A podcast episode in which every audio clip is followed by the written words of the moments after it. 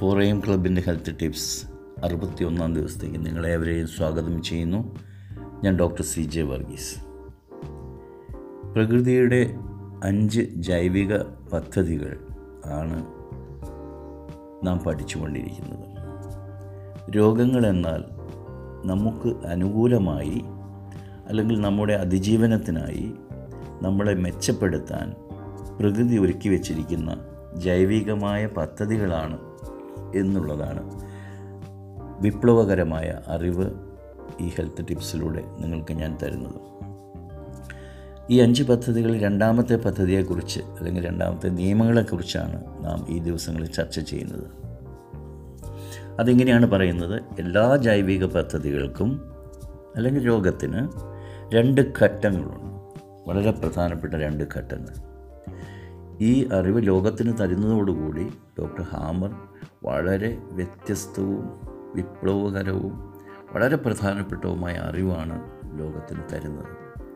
ഇന്ന് നാം അതിന്റെ ഒന്നാം ഘട്ടമായ കോൺഫ്ലിക്റ്റ് ആക്റ്റീവ് ഫേസിനെ കുറിച്ച് അല്പം വിശദമായി സംസാരിക്കുകയാണ്. ആ പേര് സൂചിപ്പിക്കുന്നത് പോലെ തന്നെ വളരെ അപ്രതീക്ഷിതവും അസാധാരണവും വളരെ തീവ്രവുമായ സംഘർഷം ഒരു വ്യക്തി ഏറ്റുവാങ്ങുന്നു എന്നുള്ളതാണ് ആദ്യഘട്ടത്തിന്റെ സുപ്രധാനമായ ലക്ഷണം. വളരെ കൃത്യമായ ലക്ഷണങ്ങൾ അത് പ്രകടിപ്പിക്കുന്നുണ്ട് ഈ ഘട്ടത്തിൽ. അതുകൊണ്ട് തന്നെ നമുക്ക് അത് മനസ്സിലാക്കാനും നാം രോഗിയായി കഴിഞ്ഞിരിക്കുന്നു അല്ലെങ്കിൽ രോഗത്തിലേക്ക് നാം പൊയ്ക്കൊണ്ടിരിക്കുകയാണ് എന്ന് മനസ്സിലാക്കാനും അതിന്റെ അകത്തുനിന്ന് എത്രയും പെട്ടെന്ന് മാറാൻ കാരണം എന്നാണ് തുടങ്ങിയതെന്ന് നമുക്കറിയാം. അതെന്തെല്ലാം ലക്ഷണങ്ങൾ മനസ്സ് ഉണ്ടാക്കിയിരിക്കുന്നു എന്ന് നമുക്കറിയാം.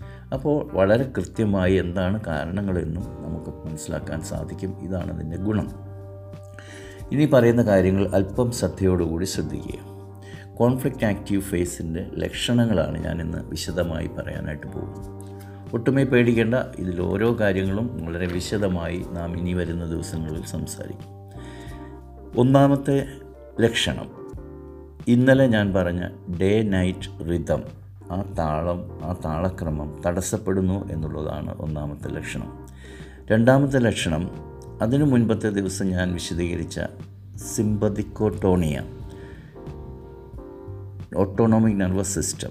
അതിന്റെ സിമ്പത്തറ്റിക് ആക്ടിവിറ്റി കൂടുതൽ നടക്കുന്ന സിമ്പതിക്കോട്ടോണിയ ലാസ്റ്റിംഗ് സിമ്പതിക് സിമ്പതറ്റിക് ആക്ടിവിറ്റിയിലേക്ക് അല്ലെങ്കിൽ ലാസ്റ്റിംഗ് സിമ്പത്തിക്കോട്ടോണിയയിലേക്ക് സ്വിച്ച് മാറ്റി അല്ലെങ്കിൽ പുതിയൊരു മോഡിലേക്ക് സ്വിച്ച് മാറ്റി വെക്കുന്നു അല്ലെങ്കിൽ മാറ്റുന്നു എന്നുള്ളതാണ് രണ്ടാമത്തെ പ്രധാനപ്പെട്ട ലക്ഷണം. അതിനുശേഷം നീണ്ടു നിൽക്കുന്ന സ്ട്രെസ്സിലേക്കാണ് മോഡ് മാറുന്നത്. അടുത്ത ലക്ഷണം നെർവസ് റെസ്ലെസ്നെസ്സാണ്. നമുക്കൊരു നാഡീ സംബന്ധമായ അല്ലെ നമ്മുടെ നാഡീ വ്യൂഹത്തെയൊക്കെ ആകെ ബാധിക്കുന്ന ഒരു അസ്വസ്ഥത നമുക്ക് അനുഭവപ്പെടുകയാണ് അടുത്ത ലക്ഷണം അഞ്ചാമത്തെ ലക്ഷണം ഹൃദയസ്പന്ദനം കൂടുന്നു എന്നുള്ളതാണ്. നമ്മുടെ ഹൃദയത്തിന്റെ ബീറ്റിംഗ് ഹാർട്ട് ബീറ്റ് വളരെ സ്പീഡിലാകുന്നു. തൽഫലമായി രക്തസമ്മർദ്ദം ഉയരുന്നു. ദഹന പ്രക്രിയ വളരെ സാവധാനത്തിലാകുന്നു. മൂത്രശങ്ക അല്ലെങ്കിൽ കൂടെ കൂടെ മൂത്രമൊഴിക്കണമെന്നുള്ള തോന്നൽ വളരെ കൂടുതലാകുന്നു. അതിന്റെ ഫലമായി അതിന്റെ ഒക്കെ ഫലമായി ഇത്രയും പറഞ്ഞ കാര്യങ്ങളുടെയൊക്കെ ഫലമായി നമുക്ക് വിശപ്പ് ഇല്ലായ്മ അനുഭവപ്പെടുന്നു. നമ്മുടെ സംഘർഷാവസ്ഥ ഏറ്റവും കൂടുതൽ ബാധിക്കുന്നത് നമ്മുടെ ഹൃദയത്തെയും രക്തചംക്രമണത്തെയും ആ സിസ്റ്റത്തെയാണ് അതുകൊണ്ട് തന്നെ രക്തക്കുഴലുകൾ ചുരുങ്ങിപ്പോകും തൽഫലമായി കൈകാലുകൾ തണുക്കുന്നു. വളരെ സംഘർഷം അനുഭവിച്ചു തുടങ്ങുന്ന അനുഭവിച്ചു കൊണ്ടിരിക്കുന്ന ഒരു വ്യക്തിയുടെ കൈ തൊട്ട് നോക്കിയാൽ മതി. വളരെ തണുത്തിരിക്കും. അതോടൊപ്പം തന്നെ ഒരു വ്യക്തിക്ക് കുളിര് അനുഭവപ്പെടുക ചില്ലി ഫീലിംഗ് ട്രംബ്ലിങ് വിറയൽ അനുഭവപ്പെടുക ഇതെല്ലാം ആ ഘട്ടത്തിന്റെ ഒരു ലക്ഷണമാണ്. ഇത്രയും പറഞ്ഞ കാരണങ്ങൾ കൊണ്ട് എല്ലാം നമുക്ക് ഈ കോൺഫ്ലിക്റ്റ് ആക്റ്റീവ് ഫേസിനെ കോൾഡ് ഫേസ് എന്നും വിളിക്കാം. അപ്പോൾ ശരീരം തണുത്തു പോകുന്നു വിറയൽ അനുഭവപ്പെടുന്നു കുളിരനുഭവപ്പെടുന്നു ഇത്രയും പറഞ്ഞ കാര്യങ്ങൾ നിങ്ങളൊക്കെ ജീവിതത്തിൽ അനുഭവിച്ചിട്ടുള്ളതാണ്. പക്ഷെ ഒരിക്കലും ആരും നമ്മളോട് പറഞ്ഞിട്ടില്ല. നിങ്ങൾ രോഗിയാകാൻ പോവുകയാണ് അല്ലെങ്കിൽ ഓൾറെഡി നിങ്ങൾ രോഗത്തിലേക്ക് കടന്നിരിക്കുന്നു എന്ന് ആരും നമ്മളോട് ഇതുവരെയും പറഞ്ഞിട്ടില്ല.